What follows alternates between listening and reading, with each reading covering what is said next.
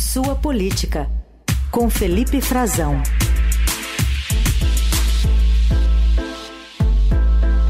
Oi, Frazão, tudo bem? Bom dia. Oi, Carol, bom dia para você, bom dia para nossos ouvintes, bom dia, Heisen, bem-vindo de volta. Bom dia, obrigado.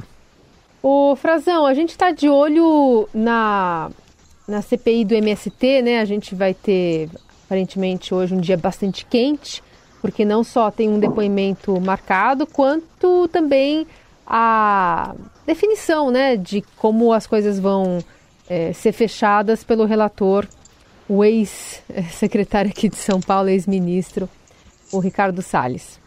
Exatamente, Carol. Está tendo na CPI uma tentativa, né? A gente vê uma tentativa de reação do Salles, de reação da oposição ao governo Lula, da base do antigo governo Jair Bolsonaro, seus aliados, à mudança que houve nos últimos dias, na semana passada, quando o Centrão operou junto ao presidente da Câmara, Arthur Lira, e ao governo, ao Palácio Planalto, para minar a CPI, para tentar blindar o governo da CPI e, de fato, conseguir formar a maioria, isso durante as negociações, não podemos deixar isso de fora de uma análise desse cenário, para a constituição de uma base maior do governo, com oferta de cargos de ministérios, é, ou, ou, pelo menos até agora oferta de ministros, né?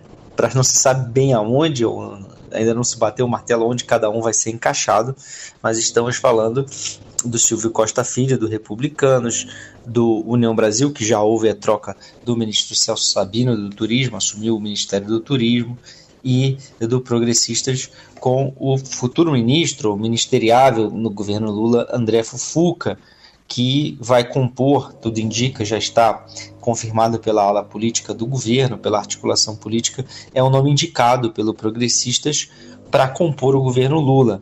E o que, que ocorreu uh, na semana passada?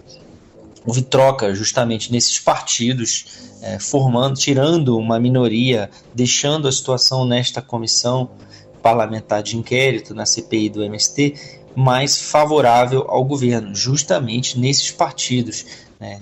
tirando parlamentares de perfil oposicionista, que apresentariam um risco maior ao governo Lula, e colocando parlamentares que são dessas legendas, portanto, os líderes de bancadas têm essa, e os partidos têm essa prerrogativa de indicar quem será o seu representante, quem serão os seus representantes nestas comissões, mas colocando parlamentares de perfil é, mais governista. Então, é, é, houve uma, duas, três, quatro, cinco, seis, sete trocas, Carol e Heisen, que vão dar um conforto maior, vão blindar uh, o governo Lula, essa é a expectativa deles, uh, inclusive na já no, no, na audiência de hoje, na oitiva do João Pedro Stedley, que é líder do Movimento dos Trabalhadores Sem Terra, né, historicamente ligado ao Partido dos Trabalhadores, que tende a ser, era o principal uh, depoente né, desta CPI, né, sempre está no alvo dessas investigações, mas, uh, sobretudo, no relatório que Ricardo Salles ameaça uh, fazer, né, hoje o Estadão traz um pouco do, do, conteúdo deste relatório, numa reportagem do nosso colega aqui, o Levi Teres, que conversou com o Ricardo Salles, o relator, o ex-ministro Ricardo Salles, e vem, ele diz que, que atirar, né, ou tenta passar a boiada dele, né, indiciando, é, sugerindo o indiciamento é, de políticos do PT do PSOL, dizendo que eles têm ligação com movimentos eh, dos sem terra, apontando ligações financeiras, ligações eh, para benefício de campanhas políticas. Ele promete apresentar um relatório final eh, bastante duro, que também vai precisar ser votado na CPI, né? vai ser nesse colegiado que hoje já tem uma situação mais confortável ao governo e, portanto, poderia, poderá, poderia e poderá ser rejeitado, mas ele vai fazer essa, essa pelo menos essa, esse movimento, dessa encenação ali de tentar uh, aprovar o relatório dele mais duro ao, em relação uh, ao governo. É, é, claro que com esse perfil as chances são maiores hoje de que ele seja uh, derrotado. Quando houve essa movimentação toda, ele mesmo uh, acusou o golpe, dizendo que, que havia uma movimentação para esvaziar a CPI, mas que ele ia responder com um relatório bastante duro, que ele faria, levaria adiante o trabalho da CPI até então, e nós vamos provavelmente conhecer o conteúdo completo hoje, depois do depoimento, né, da, da inquirição eh, do João Pedro Stedley.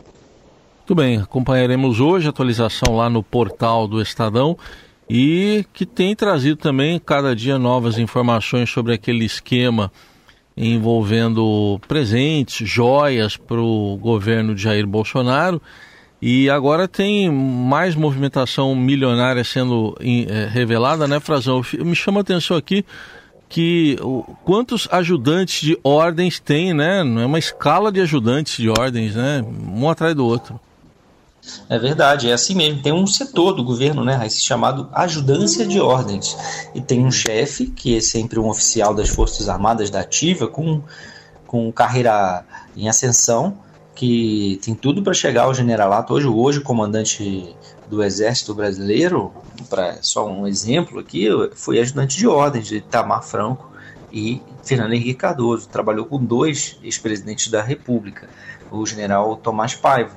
Então você veja que é um cargo muito prestigiado, de muita confiança dos presidentes da República e que tende a catapultar aí, servir como uma alavanca, um trampolim né, para eh, oficiais eh, das Forças Armadas, seja do Exército, seja da Marinha ou da Aeronáutica.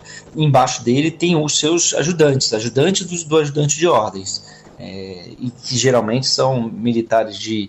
podem ser oficiais de início de carreira, né, tenente, capitão, ou podem ser também uh, praças, sargentos, como é o caso deste que também está preso e foi detectada a movimentação dele é, de 3 milhões, 3,3 milhões de reais é, ao longo de é, pouco mais de um ano, né, fevereiro do ano passado e, e maio deste ano, com um salário que ele estava recebendo de 13 mil reais, Carol e Heisen. Quer dizer, é, uma movimentação do, do Mauro Cid, se somado ali a, a do Mauro Cid com a do sargento uh, Luiz Marcos dos Reis, eh, dá quase 7 milhões de reais de movimentação financeira.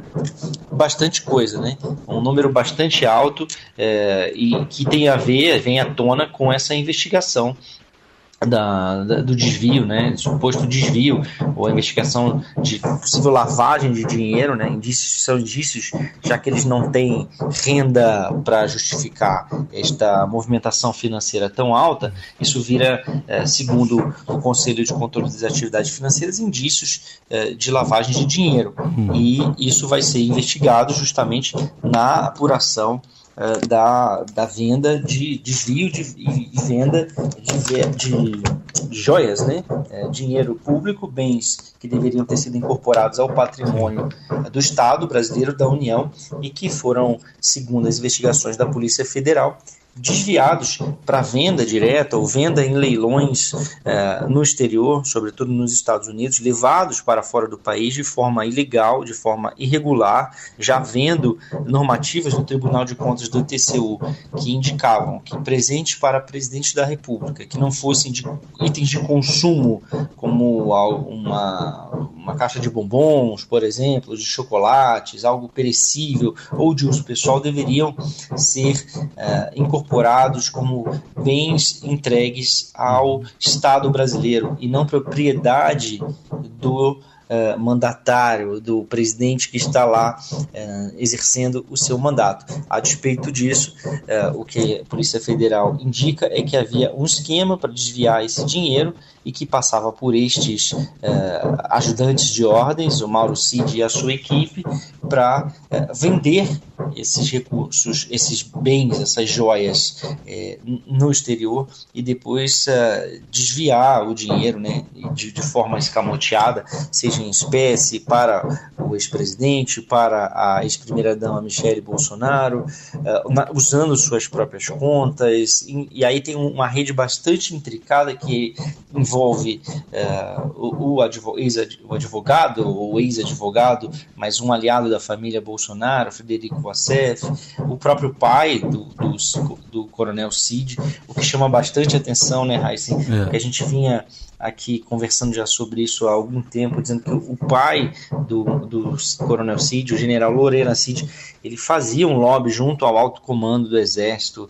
fazia é, dizendo que o filho era um preso político, que não havia é, tantas, é, que ele estava preso só por falsificar um cartão de vacinação, que aquilo não justificava a prisão, que o objetivo era obter uma delação premiada, que é o que o Bolsonaro vem repetindo agora, né? Um discurso uhum. muito parecido e que tentou fazer, tentou convencer né, o, a cúpula do Exército, da qual ele fez parte até pouco tempo, é, a, a, atuar em seu em favor dele e do filho. Agora a gente entende bem por quê, porque ele também, talvez ele foi pego pelo reflexo de uma imagem dele é, numa fotografia. Né? O filho, uhum. as atitudes do filho, talvez naquele momento fossem um é. reflexo dele próprio.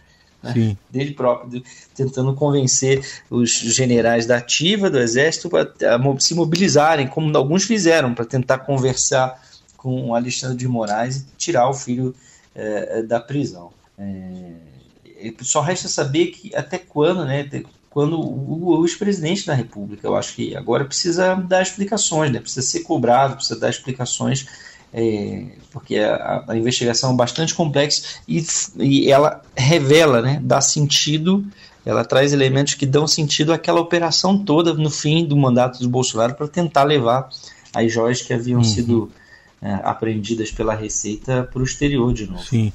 Por isso que vamos continuar martelando nesse assunto. Oh, bastante. Eu tô com duas obras aqui em casa. Olha, meus vizinhos não é só martelo, não, viu? Tá quebrando piso, tá quebrando parede. É complicado.